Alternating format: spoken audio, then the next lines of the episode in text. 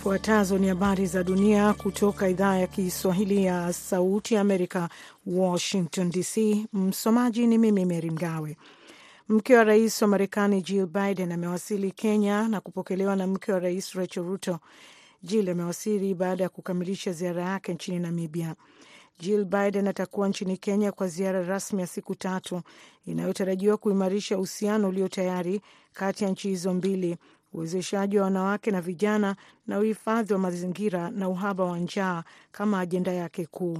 Safari ya mke wa rais pia inatarajia kuwa inajiri miezi michache baada ya rais Joe Biden kuwakaribisha viongozi wa Afrika mjini Washington na kuahidi kwamba Marekani iko tayari kuimarisha mustakabali wa Afrika. Miongoni mwa mambo atakayofanya akiwa Kenya, inatarajiwa kuwa atatembelea miradi ya wanawake na wahanga wa baa la njaa. Wananchi wa Nigeria wanapiga kura kesho kuchagua rais na wabunge baada ya rais Muhammadu Buhari kukamilisha kipindi cha muhula wa miaka miwili kinachotakiwa na katiba. Nigeria, taifa lenye watu wengi zaidi barani Afrika, siku ya Jumamosi watapiga kura kumchagua rais mpya, huku nchi ikikabiliwa na ukosefu wa usalama na matatizo ya kiuchumi.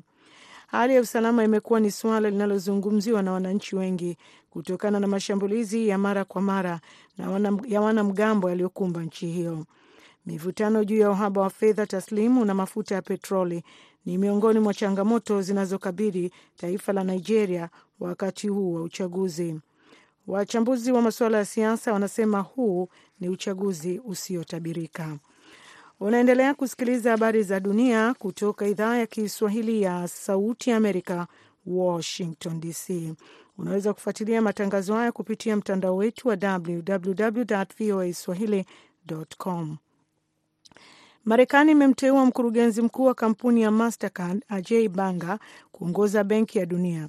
Rais Joe Biden alitangaza uteuzi huo Alhamisi akimpongeza Banga kwa kuwa na uzoefu wa kutosha kuhusu changamoto za kidunia ikiwemo mabadiliko ya hali ya hewa. Taarifa hizo zimekuja baada ya kiongozi wa Benki ya Dunia David Malpass aliyeteuliwa na rais wa zamani Donald Trump kutangaza mipango ya kujiuzuru mwezi Juni kuongoza shirika la mataifa 189 la ukopeshaji kupambana na umaskini. Malpass alikosolewa mwaka jana kwa maoni yanayoonekana kutilia shaka sayansi ambayo inasema uchomaji wa nishati na mafuta inasababisha ongezeko la joto duniani. Hata hivyo, baadaye aliomba radhi. Mjumbe maalum wa Biden katika masuala ya mabadiliko ya hali ya hewa John Kerry anasema Banga ni chaguo bora kwa ajili ya mchango wa Benki ya Dunia. Dhoruba kali ya majira ya baridi imezusha machafuko zaidi kote Marekani hapo jana na kusababisha kufungwa kwa sehemu kubwa ya eneo la Oregon lililopata karibu futi moja na ya theluji na kudhoofisha huduma za usafiri kutoka sehemu ya pwani ya Pacific hadi kwenye milima ya kaskazini. Takriban inchi kumi na moja za theluji zilidondoka huko Portland, zilifikisha siku ya pili ya theluji katika historia ya jiji hilo. Hali hiyo ilishtua madereva, kusababisha foleni wakati wa harakati nyingi Jumatano jioni na kukwama kwa masaa. Baadhi ya watu walitumia muda wa siku ya usiku mzima kwenye magari yao au kuyatelekeza kabisa, wakati wafanyakazi wakijaribu kusafisha barabara. Baadhi ya wasafiri kwenye mabasi walitoka nje ya magari na kutembea kwa miguu kwa makundi kwa ajili ya usalama. Idara ya hali ya hewa ya taifa ambayo ilikadiria kuwa kutakuwa na kiasi kidogo cha theluji ilipanga kutathmini kazi yake. Hali mbaya ya dhoruba pia imesababisha umeme kukatika katika takriban nyumba milioni na biashara kwenye majimbo mbalimbali. Shule zimefungwa, huduma za safari za ndege ziliahirishwa au kufutwa kabisa katika maelfu ya mashirika ya ndege. Mwisho wa habari za dunia. Ulikuwa nami Meri Mgawe kwa taarifa za dunia. Nampisha Mkamiti Kibayasi anakuletea kipindi cha meza ya waandishi wa habari.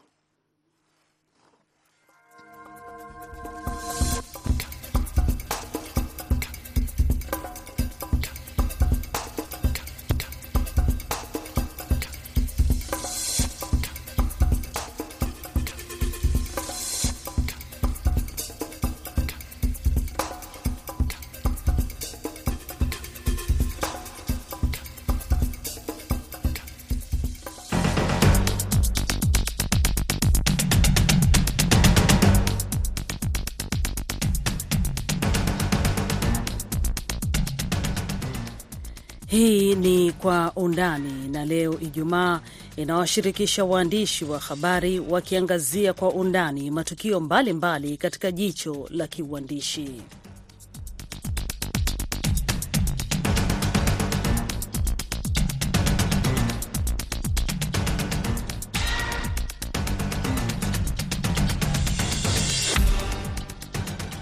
Haujambo msikilizaji wa idhaa ya Kiswahili ya Sauti ya Amerika, mahala popote pale unaponisikiliza.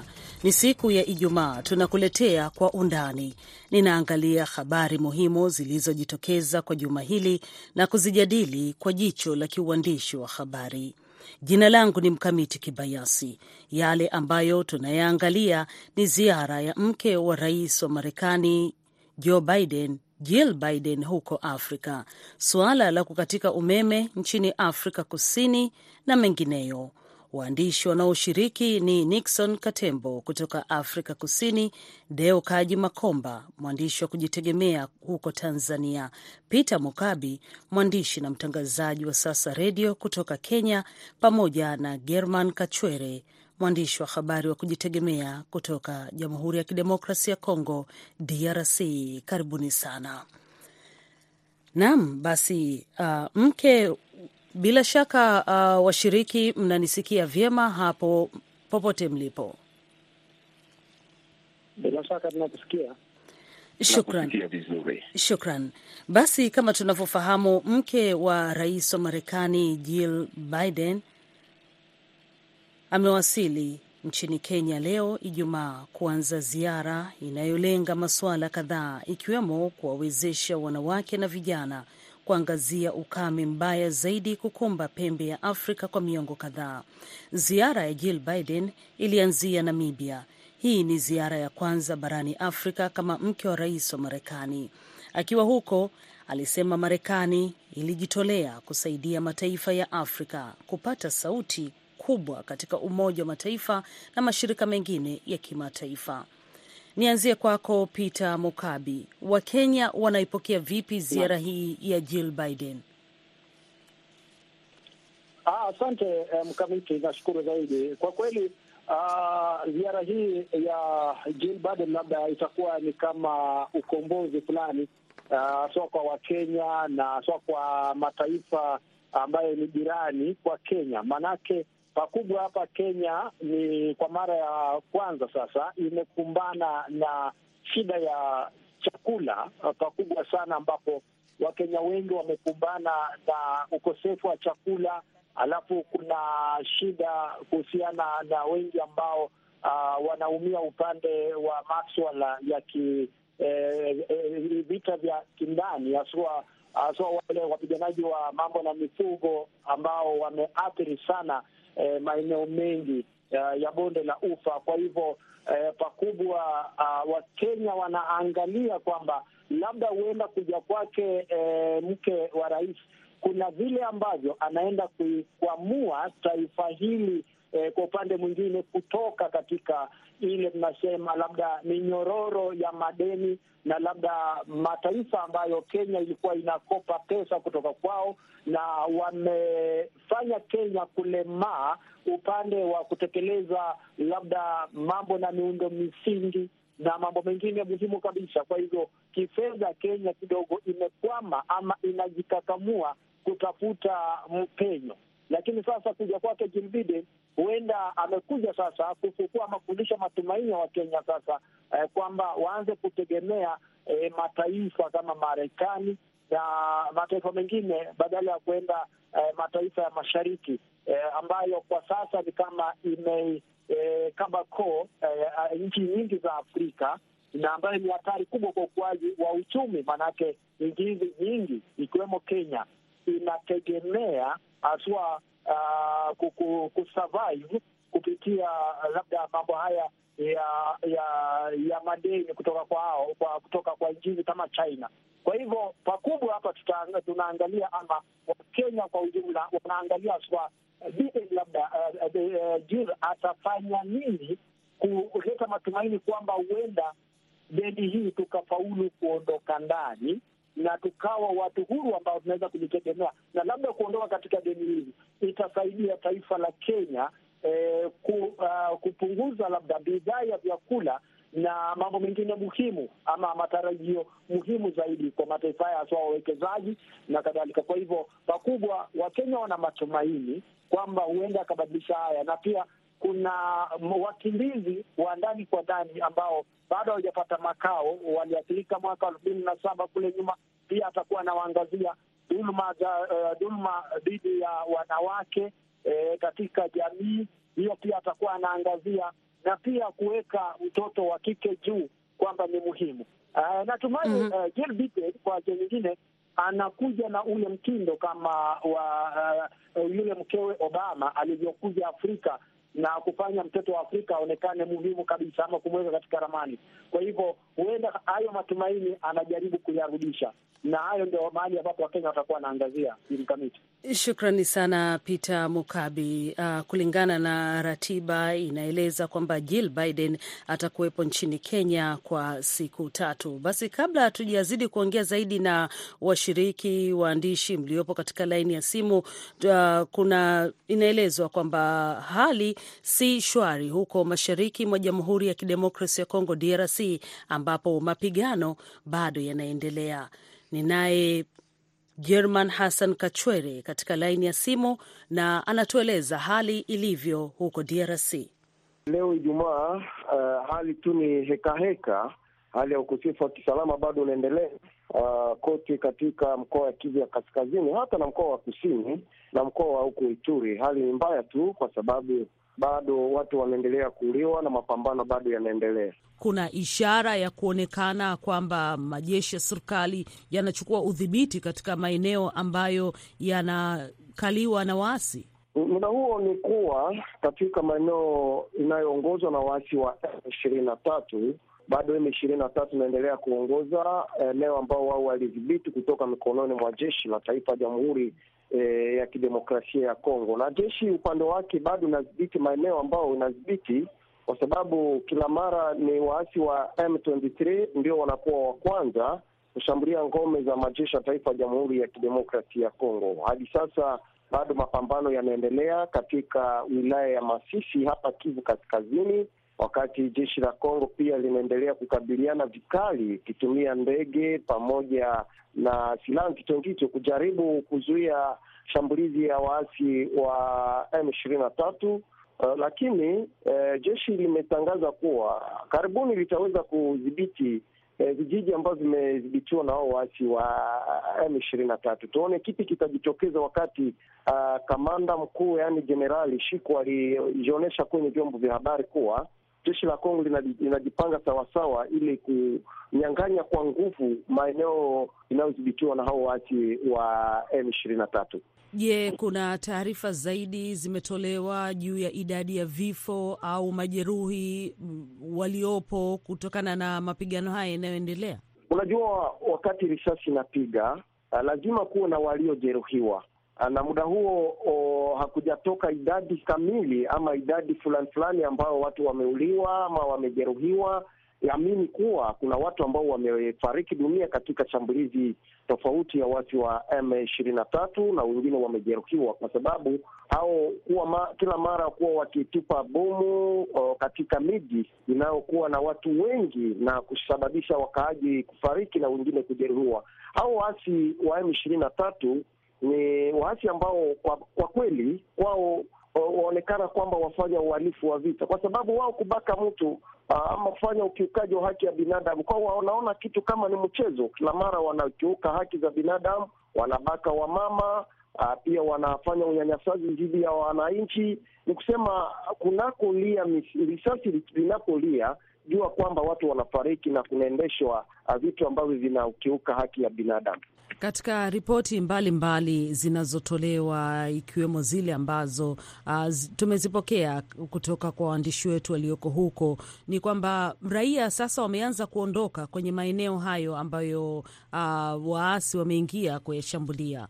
Raia hao wanaelekea wapi na nini ambacho wanawaeleza nyinyi waandishi pale mnapozungumza nao? Wakati sisi waandishi tunazungumza na wananchi ni kusema eneo kadhaa, yaani kama Sake, eh, Mshake, Mshake pamoja na huko Kichanga, raia wanakimbia, uh, wanaogopa vitendo vinavyoendeshwa na waasi wa M ishirini na tatu. Kwa kweli waasi wa M ishirini na tatu wameharibu mazingira na pia uh, uchumi wa wananchi. Unajua, wananchi wa Kivu Kaskazini wengi ni wakulima na wanafanya kazi zao, wanapata wana, wanafaidika katika kazi za kulima, na kwa sasa hawaingie msituni. Shambani mwao wamekimbia, kazi zao wamekimbia. Wengine wanaelekea katika mji mkuu wa Kivu ya Kaskazini, yaani Goma, wengine wanaelekea Minova, hata wengine wanaamua kuelekea katika mji mji wa Beni, hata huko Butembo, kufia vitendo tu vinavyoendeshwa na hao waasi na vitendo wengi vitakavyotolewa vitakavyojitokeza wakati jeshi la Kongo li, linakabiliana sana na waasi wa M ishirini na tatu. Shukrani sana German Kachwere kutoka huko mashariki mwa DRC. Na hali ya mgao wa umeme inaendelea huko nchini Afrika Kusini ambapo mpaka hivi tunavyozungumza, uh, kuna taarifa kwamba umeme huenda umeingia katika hatua nyingine uh, ya awamu ya saba ambayo haijatangazwa rasmi kutoka ile awamu ya sita ya megawati elfu sita. Katika laini ya simu naye Nixon Katembo, hebu tupatie katika jicho la kiuandishi kuhusiana na suala hili la umeme wa mgao nchini Afrika Kusini. Naam, ni kweli e, suala hili linaendelea kuwatatiza raia wa Afrika Kusini pamoja na uchumi mzima uh, uh, katika uh, mkutano na uh, wawekezaji katika masuala ya ya madini barani Afrika hivi karibuni, waziri wa nishati Gwede Matashi alikiri kwamba uchumi unagharimu Eh, Afrika Kusini kitita cha eh, takriban randi bilioni moja ni karibu sawa na dola uh, laki moja za, za, za Marekani. Sasa hapo unaona kwamba ikiwa uchumi una, unapata hasara hii ya kila siku, ina maana kwamba kuna matatizo makubwa uh, na pia uh, haya masaha ambayo ni sita saba Eh, au hadi masaa kumi na mawili kila siku bila umeme, basi unahatarisha una mambo mengi ikiwemo uchumi eh, hasa kazi za kawaida, biashara katika viwanda viwanda vya kuzalisha bidhaa mbalimbali kwa ajili ya, ku, ya, ya matumizi ya uchumi. Uh, hazo hizo ni hasara ambazo tunaendelea kuziona hapa Afrika Kusini. Wakati hali hiyo ikiendelea, shirika la umeme Afrika Kusini la Eskom limemteua mkurugenzi mkuu wa muda, ikiwa ni siku mbili baada ya kuondoka mapema kwa bosi wake wa zamani, na wakati kampuni hiyo ikipambana kupunguza kukatika kwa umeme. Kwa mtazamo wa kiuandishi, nini kinachoendelea hapa? Hizi ni siasa au ni teknolojia dhaifu?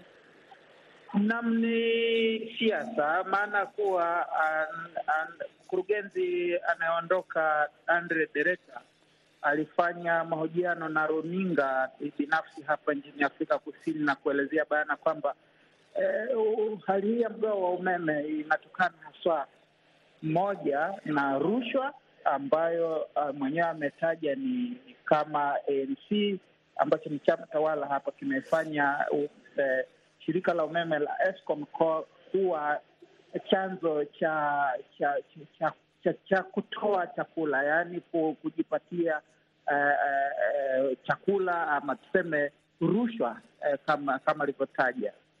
Uh, jambo la pili ni kwamba uh, umeme wenyewe unaendelea kuwa uh,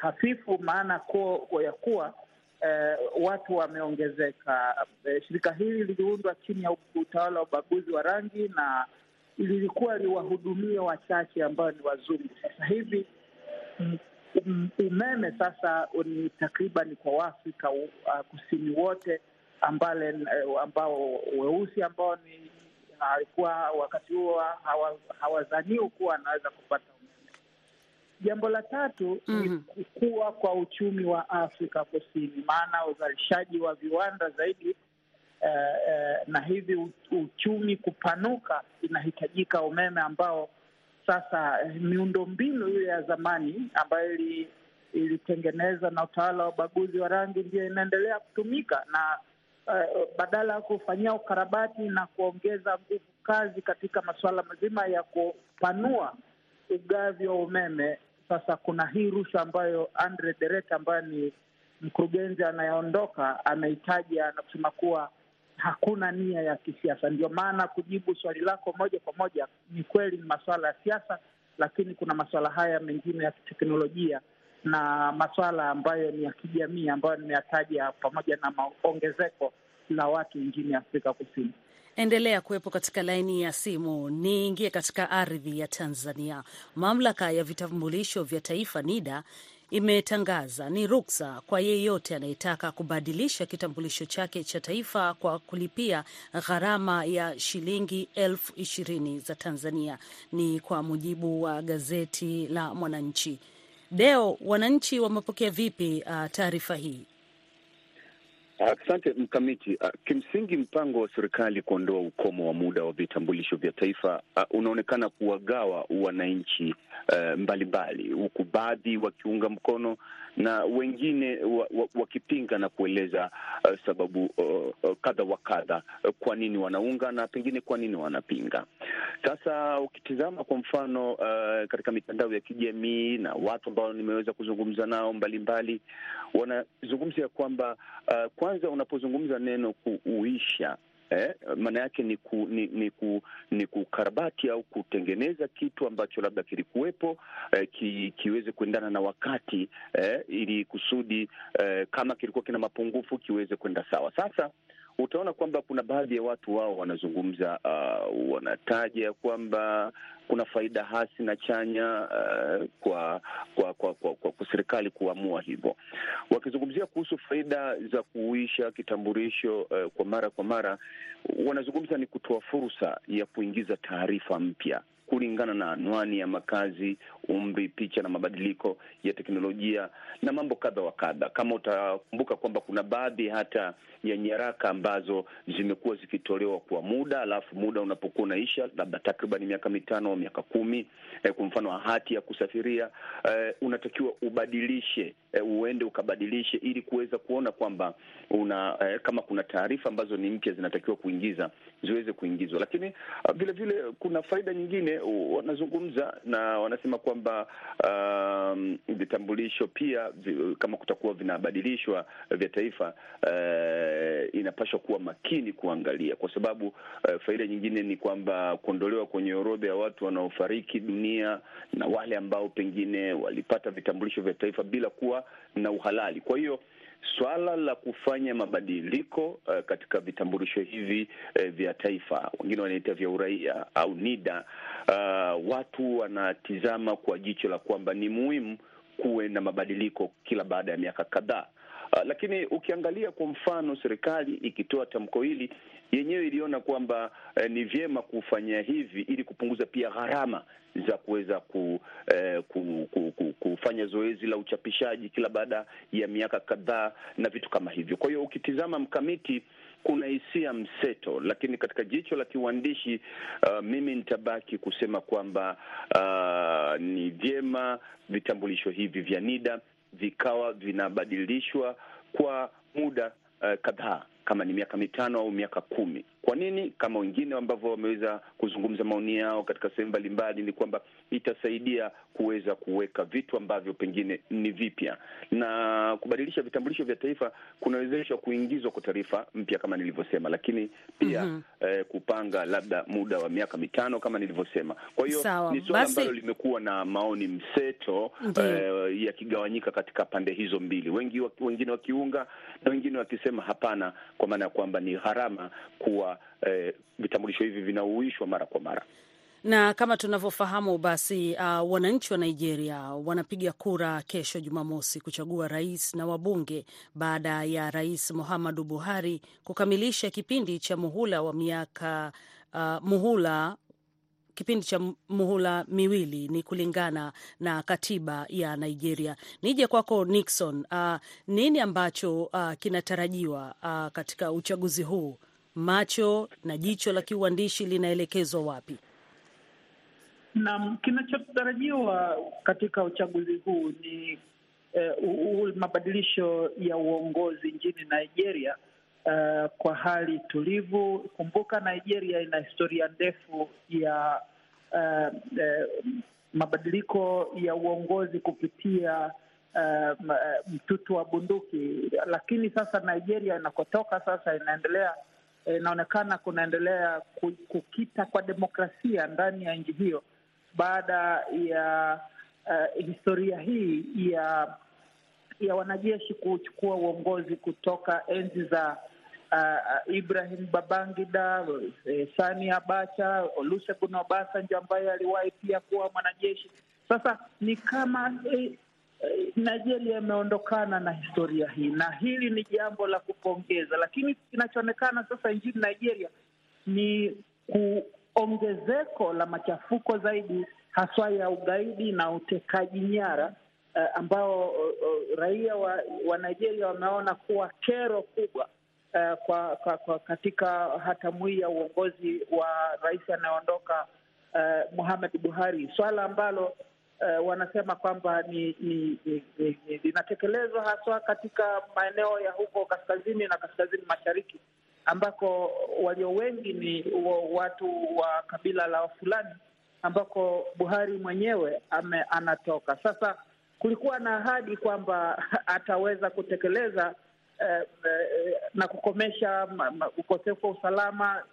Sasa iwapo uchaguzi huu utakuwa ni kama kura ya turufu dhidi ya uongozi wa, wa Nigeria na chama tawala cha PDP ni ni, ni, ni hapo kesho wa Nigeria watakapochagua na kujua iwapo eh, nani watamchagua katika kinyang'anyiro hichi ambacho wanapiga eh, kura zao kesho. Shukrani sana uh, Nixon, ambapo mivutano juu ya uhaba wa fedha taslim na mafuta ya petroli ni miongoni mwa changamoto zinazoikabili taifa la Nigeria wakati wakijiandaa kupiga kura hapo hiyo kesho. Vilevile vile napenda ni kushukuru pia wewe Peter Mukabi, mwandishi na mtangazaji wa Sasa Redio kutoka nchini Kenya, kwa kushiriki katika kipindi cha Kwa Undani. Vilevile namshukuru German Kachwere kutoka Jamhuri ya Demokrasi ya Kongo DRC kwa kutupa taarifa na hali ilivyo, ilivyo hivi leo katika mapigano yanayoendelea kati ya kundi la waasi la M23 na kikosi cha serikali ya DRC. Hali kadhalika na kushukuru wewe uh, mwandishi wa habari kutoka Afrika Kusini Nixon Katembo, ambaye umejumuika nasi kutueleza yale yanayoendelea huko nchini Afrika Kusini katika suala zima la kukatika kwa umeme, swala ambalo limekuwa uh, likitatiza nchi hiyo kwa siku kadhaa hivi sasa, ambapo biashara zimekwama na kulitokea maandamano ya hapa na pale, wananchi wakija jaribu kutaka maelezo zaidi ni kwa nini hasa umeme umekuwa ukikatika mara kwa mara. Msimamizi wa matangazo haya alikuwa ni Mary Mgawe, mwongozaji wa matangazo ni Saida Hamdun. Hapa studio ulikuwa nami Mkamiti Kibayasi. Nashukuru sana msikilizaji kwa kuwa nami. Usikose kufuatilia matangazo mengine zaidi ya idhaa ya Kiswahili ya Sauti ya Amerika, VOA, kupitia mtandao wetu wa VOA Swahili.com. Shukran kwa kunisikiliza naendelea kusikiliza VOA Swahili.